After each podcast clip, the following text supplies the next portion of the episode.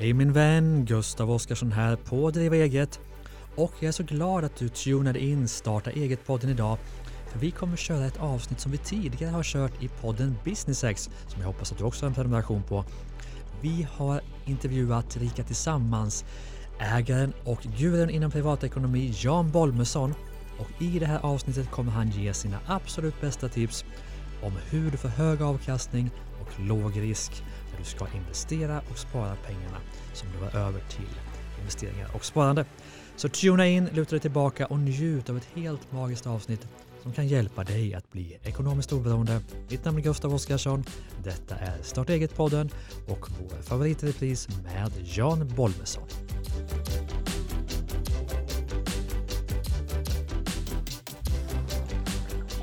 Välkommen än en gång tillbaka till Business X, eh, Jan Bolmesson. Tack så mycket, tack för att jag får vara med. Ja, men jättekul. Vi har precis spelat in ett tidigare avsnitt med dig som handlar om de viktigaste principerna för sparande och investeringar och det blir ju väldigt lyckat, eller hur? Ja, det, det, det, det är ju verkligen upp till lyssnarna, tänker jag. Ja, det är sant. Det kan ju inte vi bedöma. Det har du verkligen en poäng i. Men jag var väldigt nöjd i alla fall. Så för dig som lyssnat på det här avsnittet, har du inte lyssnat på det tidigare avsnittet med Jan om de viktigaste principerna för sparande, så hoppa tillbaka och gör det. Men jag tänkte, där pratar vi mycket om fondrobotar och att göra det enkelt och automatiserat att spara och eh, tjäna pengar på kapital. Yes. Men det är ju också som så att många som lyssnar är ju nyfikna på att göra det lite mer själv, lära sig från grunden och verkligen ta fram en egen strategi för hur man sparar i, i fonder och aktier bland annat. Och sedan många år tillbaka så har ju du på din blogg, sajt, Växa tillsammans, eller Växa tillsammans säger jag, det är helt fel. Den heter Rika tillsammans. Växa tillsammans var ett annat initiativ vi hade. Rika tillsammans heter den. Eh, där har ju du byggt upp, eh, jag tror det är fyra stycken olika fondportföljer, visst är det så? Ja, ja precis. Det, det stämmer så. Och vi har fått lite frågor om dem, så jag tänkte att det kunde vara kul att göra ett avsnitt där du berättar hur du har tänkt Ja. för att bygga upp de här. Det finns ju högrisk och det finns lågrisk eh, Ja. och sådär va. Och jag är nyfiken på hur har du tänkt och hur är de här uppbyggda, de här fondportföljerna? Ja. Nej men det där är ju roligt och du hade ju en sån här fråga i mellanpausen här, så Jan, men du vet i förra Ja. avsnittet så sa du så här, ja men du investerar ju i fondrobotar, Eh, hur kommer liksom modellportföljerna in i, i bilden? Eh, Ja. och, och då är det faktiskt så här, det, det enkla svaret är att jag började med de här portföljerna ja, drygt för tio år sedan. Eh, Mm. Och då fanns det inte fondrobotar. Eh, och eh, då ville jag liksom ha något sätt att spara just så som vi pratade i linje med forskningen. Och forskningen är ju väldigt tydlig så här, äg alla företag i hela världen. Eh, och äg Mm. dem så billigt som möjligt, äg dem så lång tid som möjligt och pilla inte liksom på dem. Men då fanns det liksom inte något sådant alternativ. Så då försökte jag sätta ihop eh, liksom då tre stycken portföljer som var just då låg, mellan och eh, hög risk. För att jag har något som kallas så här liksom fyra hinkars eh. Och den här Berätta om den. Ja, fyra hinkars principen är liksom att jag såg att när jag pratade med människor så hade det vanligaste misstaget är att människor hade fel risk i sitt sparande. Antingen så var man lite som min mamma som typ hade allt på bankkontot för att aktier var läskigt, så man hade alldeles Mm. för låg risk, att man var alldeles för lite exponerad mot, eh, mot börsen och i olika typer av investeringar, för man, var, man är rädd att förlora liksom de här pengarna som man har verkligen ansträngt sig och jobbat ihop. Och sen så var det liksom helt motsatta sidan, de som hade typ allt i bitcoin eller allt i Tesla eller liksom allt i, i liksom den här högrisk eh, typ eh, av investeringar. Och problemet när man har eh, liksom de här två extremerna, att man har fel risk, är att man riskerar att pengarna inte kommer att räcka till. För att om du har för låg risk, då tar du risken att pengarna kommer aldrig växa så pass mycket att de räcker så att du kan gå i pension och leva på pengarna. Har du hög risk, ja, det kan gå jättehögt upp, men sen kan det också liksom upp som en sol, ner som en pannkaka och du kan förlora alla, liksom majoriteten av pengar vid ett slag. Det hände mig 2000, IT-bubblan hände mig 2008. Eh, liksom också. Och då, har, då står du där också att pengarna inte räcker till. Och då började jag titta på, okay, så vad finns det liksom för forskning? Vad finns det för metoder att försöka hitta en rätt balans? så att jag får liksom rätt risk i mitt sparande. Och, och då, då var det liksom det första som jag liksom då konstaterade att men okej, jag behöver en buffert, jag behöver något som är låg risk, som gör att jag kan sova gott om natten, som gör att jag kan vara rationell, att jag inte känner mig pressad, att jag inte behöver ta dumma ekonomiska beslut. Och då, då är det liksom ofta en, eh, liksom då, för ett par år sedan, så var det liksom det som jag kallar för den försiktiga portföljen eller lågriskportföljen. Problemet idag 2021 så är ju räntorna så pass låga att det är knappt lönt att ha räntefonder. Så jag brukar säga så här, i lågriskdelen av en sparande idag, det bästa du kan göra det är typ ett bankkonto med insättningsgaranti. Alltså så här att mm. låsa pengarna på 12 månader och få 1 eller 1,1 procent. Så då, då, tar man mm. ingen risk.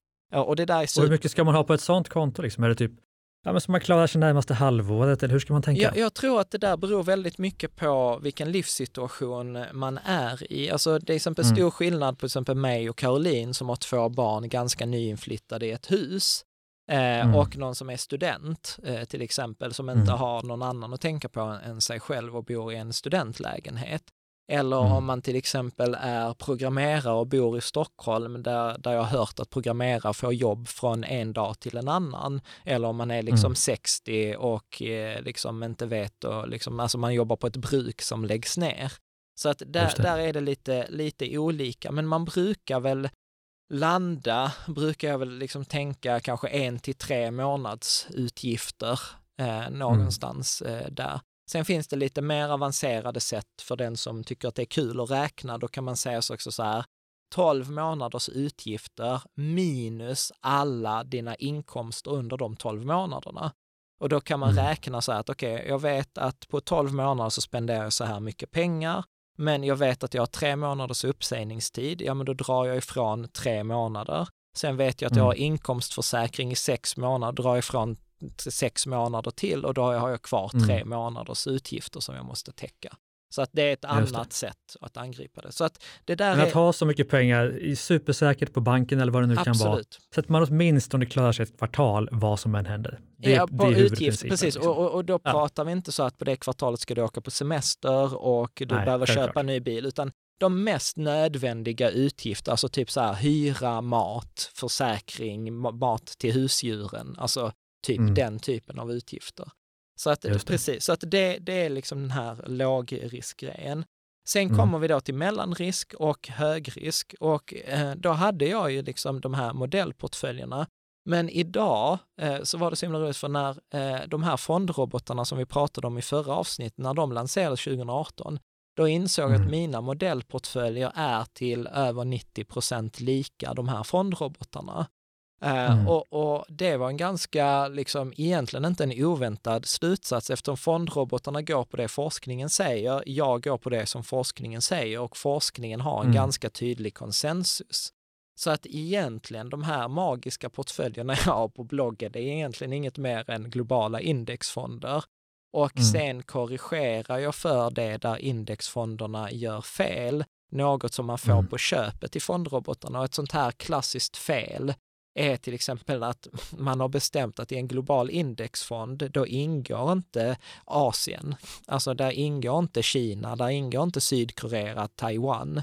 Vilket mm. känns ju jättekonstigt 2021, alltså med en av världens största ekonomier och säga så här, nej men jag har en global indexfond men den investerar inte i Kina. Eh, så att då lägger man till eh, då ett antal procent tillväxtmarknadsfond och sen kan man då resonera att ja men vi bor i Sverige, jag har mycket av mina utgifter i svenska kronor, då vill jag ha en viss exponering mot Sverige. Så att ja, men då mm. lägger man till en Sverigefond eh, och sen så har jag lagt till också för att en global indexfond av någon sån här märklig anledning tar inte med ett småbolag. Eh, mm. Och då har jag liksom lagt till en småbolagsfond. Så resonemanget kring de här portföljerna har varit så här, hur kan jag få så stor exponering med så många företag så billigt som möjligt? Precis samma sak som en fondrobot gör. Så där är liksom mm. inget eh, magiskt i att mina portföljer är bättre än en fondrobot eller att en fondrobot är bättre än mina portföljer, utan det är snarare same same. Och sen finns det då vissa situationer som till exempel om man sparar en tjänstepension på, på Avanza eller Nordnet eller på AMF eller var man nu har sin tjänstepension. Mm så kan du inte välja en fondrobot. Men då vill jag ju ändå ha en exponering som är så lik en fondrobot eller snarare som är så lik forskningen som möjligt. Och det är där mm. jag har sagt så här, okej, okay, men då ska du ha då till exempel 60, 70 procent eh, global indexfond, 10 procent tillväxtmarknadsfond, 10 procent småbolag, 10 procent Sverigefond. Och då, då pratar vi hög risk eller mellan? Det är hög risk. Det är hög risk. Mm. Eh, vill man ha mellanrisk så gör man samma, samma fördelning men man lägger till räntefonder också. Alltså då någon sån här som vi pratade om i, i förra Och hur avsnittet. mycket räntefond kontra fond? Alltså en mellanrisk är ganska lagom att ha hälften aktier, hälften räntor. mm. Eh, Mm. Så att då, Men jag, jag förstår att då använder du liksom, fondrobotar gör samma jobb som dina eh, portföljer egentligen gör, i alla fall Exakt. medelrisk och högrisk. absolut. Men jag vill ju ändå förstå principerna, för att lågrisk var ju enkelt att förstå. Där Ja. ska man ha pengar som är supersäkra som man kan ta Ja. ut för att klara sig ett kvartal eller ett halvår. Men vad ska du ha medelriskportföljen och högriskfonden till? Vad är syftet med dem? Ja, alltså det handlar ju återigen som vi pratade om i förra avsnittet om sparhorisonten. Mm. Så det Mm. handlar ju om hur lång sparhorisont eh, jag har på mitt sparande och, och då brukar jag säga så här, eh, högrisk det är allt sparande som är säg, över åtta år i sparhorisont Mm. så att vi pratar aktier som är 80, 90, 100 procent. Och eh, mellanrisk är ett mellan tre och sju år och lågrisk är 0 till 3 år eller 0 till 2 Mm. år. Så att eh, Mm. för att göra det enkelt, alltså om vi ska göra det väldigt förenklat, så 0 till 3 år, då är det bara 100 procent sparkonto. Eh, från 3 till 7 år, ja då kan du ha 50 procent aktier, 50 procent räntor. Och allt som Mm. är över 8 år, ja men då kan vi börja sikta på 80, 90, 100 procent aktier. Eh, Mm. Så att eh, där, och, kan, och jag brukar säga så här, kan du välja en fondrobot, välj en fondrobot. För att då slipper du alla det här att du ska liksom eh, försöka pussla ihop de här fonderna och välja ut dem och sätta upp månadssparande etc. Allt det får du på köpet i en fondrobot. Eh, Medan det finns då situationer då det inte går, till exempel i ett tjänstepensionssparande. Och då får man Mm. liksom göra eh, liksom en egen kombination och då är det oftast de flesta pensionsbolag har en global fond, har en tillväxtmarknadsfond, har en småbolagsfond och har en Sverigefond. Och det är de Mm. fem ingredienserna som du behöver. Med de fem ingredienserna så kan du få ihop ett jättebra sparande. Liksom. Och, Mm. och det som vi också pratade om i förra avsnittet, att ha en så låg avgift på dessa som möjligt. Just det, just det. Nackdelen med dig Jan är att du gör det så enkelt så att avsnitten blir lite för korta, i mitt tycke. Så att, men låt oss istället tänka så här, vi har ju dina principer, eh, Ja. låg risk, mellanrisk och hög risk och man kan lika gärna då använda eh, fondrobotar för att Ja. lösa dem så att säga. Eh, Men principen är ju ändå detsamma. Ja, Men en ändå viktig fråga, vi- vi snuddade vid den i det tidigare avsnittet, det vill säga att man kan investera pengar både via företaget, Ja. kanske ofta i en kapitalförsäkring, eller privat, eh, ofta då i en ISK. Ja. Men om man då har pengar, eh, du har pengar säger vi i bolaget, är det bättre att ta ut dem och investera dem privat eller att behålla dem i någon form av företagarform och investera dem där? Alltså min, min generella rekommendation till företagare, nu fattar jag att detta inte gäller alla och alla har olika situation, men jag brukar säga så här, det som är ekonomiskt optimalt är att nummer ett, eh, försöka ligga så nära 46 000 kronor i månaden som möjligt i lön, i bruttolön. För att slippa statlig skatt. För att slippa statlig skatt, men framför allt för att maximera avsättning till pension och eh, välfärdssystemet, SGI. Vi, vi pratade om att du hade också blivit eh, liksom pappa här nu och sånt. Och, och då räknas ju det på liksom föräldrapenning, om man blir sjuk, Mm. om pension etc. Och många Mm. tänker inte på att faktiskt det är nästan 20 procent, det är 18,5 procent av arbetsgivaravgifterna är ju faktiskt ett sparande till din pension. Så att Mm. Det. där är väldigt, väldigt viktigt. Så att det brukar jag säga är nummer ett. Nummer Mm. två, eh, extra viktigt för företag, för det tenderar vi glömma, mellan 5 och 10 procent, gärna 10 procent till din tjänstepension därefter. Mm. Eh, därefter max Är utdelning. det ett, vänta, tjänstepension, låt oss bara stanna där. Ja. Är det liksom, är det bestämt, är, är du helt bestämd på att tjänstepension alltid är ett bra val? I majoriteten av fallen skulle jag, skulle Mm. jag säga det. Eh, Mm. Sen finns Är det inte det... bättre att bara investera de pengarna i en fondrobot istället? Eh, ja, fast du kan ju inte, då måste du ta ut dem och skatta dem. Eh, Mm. eh, så att där finns ju, för du får ju göra, du får ju liksom dra av, alltså jag kan ju inte detta, sköter ju min bokföringsbyrå, men du Mm. har ju liksom att 30 procent av din lön kan du ju, kan du ju dra av. Eh, Mm. Och sen skattar du ju när du tar ut din tjänstepension. Så att jag Mm. brukar ofta inte få så mycket invändning mot tjänstepensionen, utan då brukar folk ibland säga, men ska man ha direktpension eller etc. Men jag, jag har liksom Mm. pratat med många pensionsspecialister och de flesta är så här. Nej, det, det bästa man kan göra, liksom så här, keep it simple, alltså jobbar du, och det går i linje med min tes kring att vara företagare. Är du företagare, då ska du tjäna liksom mer än någon som är vanlig anställd och helst jobba mindre. För annars är det så här, Mm. vad är poängen med driva eget? Om du ska jobba mer och tjäna mindre än någon som liksom Mm. gör det du gör som anställd, då kan Mm. du göra det som anställd och ha mycket mindre bekymmer. Liksom. Mm. Och, och är du anställd, ja då har du ofta ett kollektivavtal på 4,5 procent avsättning till tjänstepension. Och, och som företagare tar du en högre risk. Det motiverar gärna det där 10-procentiga sparandet. Så att jag tycker Mm. ju 10 procent i avsättning till eh, tjänstepensionen är, eh, är ett eh, liksom, generellt råd. Passar inte alla, men passar de flesta. Mm. Okej. Så 46 000 i lön, brytpunkten. Eh, maximal tjänstepension. Nej, inte maximal. Eller, nej, 10 inte maximal. 10 procent. 10%, 10 procent. Yes. Eh, sen i steg nummer tre, maximal utdelning. Eh, så att ingen, det finns ingen idé att har du plockat ut 46 000 i månaden, du har lagt 10 procent Mm. i tjänstepension, finns ingen anledning att spara på en K10, utan liksom Mm. plocka ut så mycket du kan i K10 varje år. För att jag har Mm. räknat på det där, att liksom låta pengarna vara i bolaget och sen ta ut det via utdelning, eller att ta ut pengarna via K10 och investera privat, det, det blir alltså i princip på kronan samma sak. Och då är det Mm. ju bättre att ta ut pengarna för då är de ju skattade och klara och så slipper du spekulera i om de kommer ändra 3.12-reglerna eller om 5.25-regeln kommer ändras eh, och den typen. Mm. Och, sen, och sen investerar du det som är kvar i bolaget därefter, efter liksom att Mm. du har tagit utdelningen.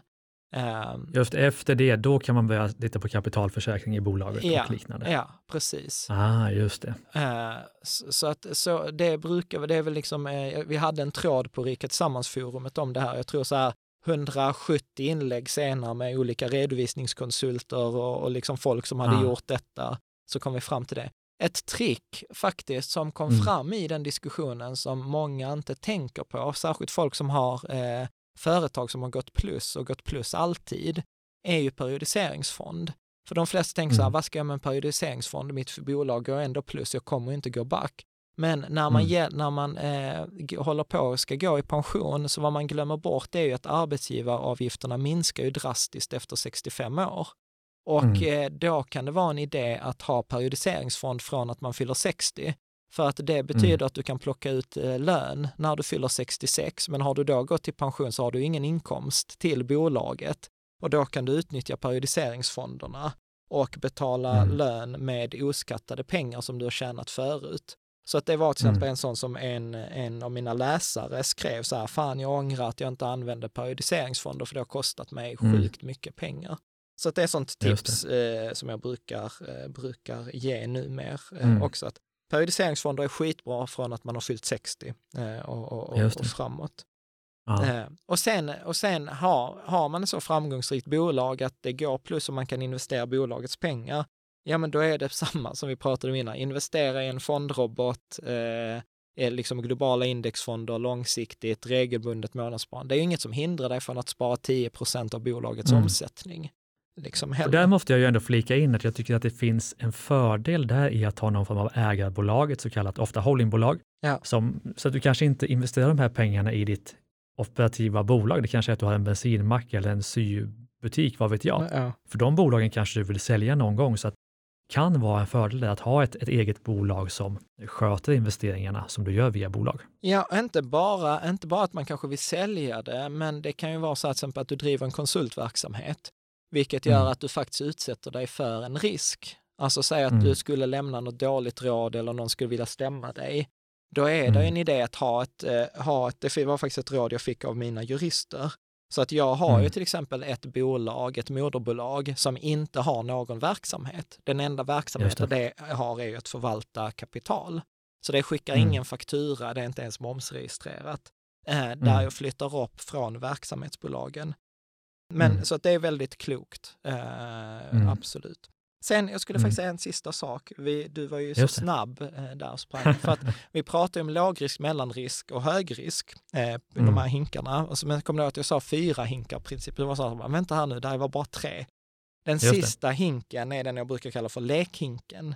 Och den är ju Mm. till det där att när man vill ha roligt, alltså när man vill testa till exempel bitcoin eller man vill testa sådana här spekulationer, alltså att man vill ha roligt, Mm. man vill se sitt sparande som en hobby. Då brukar jag säga Mm. att då är lekhinken stället man investerar till exempel i, i onoterade bolag etc. Mm. Men det som brukar göra folk lite förbannade, då brukar jag säga så här att den ska maximalt vara 10% av din högriskhink. Så Mm. har, du ti- har du 100 000 i din högriskhink, ja då, då får Mm. lekhinken max vara 10 000 kronor.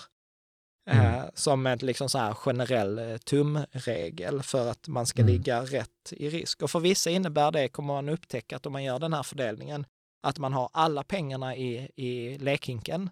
Och vissa Mm. som gör den här övningen upptäcker att jag har alla pengarna i lågriskhinken. Och, och Mm. det är ju naturligtvis, liksom, inget av det är ju bra, utan då, då har Mm. man liksom ett jobb att under de kommande åren liksom försöka balansera upp Mm. de här liksom pengarna, smeta ut dem i de olika, i de olika hinkarna. Och kanske göra det en gång per år, att kolla nu, okej, hur många procent har jag de olika hinkarna Exakt. och balansera det enligt principerna. Precis, precis. Det är Mm. oerhört klokt.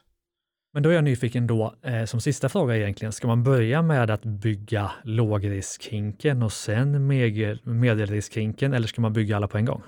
Eh, absolut börja med lågriskhinken. Eh, Mm. Så att bufferten är det viktigaste du har. Och Mm. den, den ska börja innan allt annat.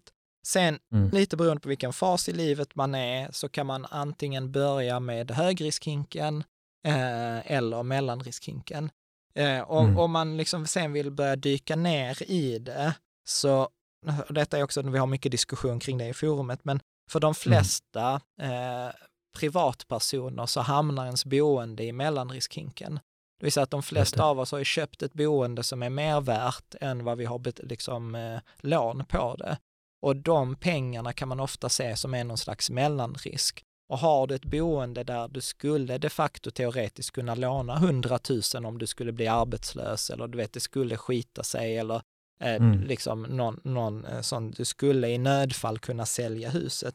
Ja, då är det kanske inte så stor mening i att spara i mellanriskhinken utan då kan man gå på högriskhinken. Så att jag skulle säga så här, bor man i en bostadsrätt eller en villa som är mer värd än Mm. man har lån på det, då är buffert steg nummer ett och sen steg nummer två är högriskhink. Eh, att Mm. börja månadsspara i. Mm. Och sen lekhinken på det. ja, kanske. Ja, kanske. Härligt Jan, underbart. Vi fick ihop ett avsnitt till, fast Ja. vi egentligen trodde att vi hade principerna klara för oss. Men det finns mycket att snacka om tillsammans med dig och jag är väldigt glad att du ville komma tillbaka till eh, Business Hacks. Stort tack! Tack så mycket. Tack så mycket Gustav, tack för att jag fick komma tillbaka. Och tack till dig som lyssnar. Du hittar alla våra poddar förstås och även det tidigare avsnittet med Jan på driva-eget.se och mittföretag.com och där poddar finns. Glöm inte att prenumerera på Business Hacks och på Starta Eget-podden och Ordinary People Who Do Badass Things. Välkommen tillbaka snart igen. Ciao!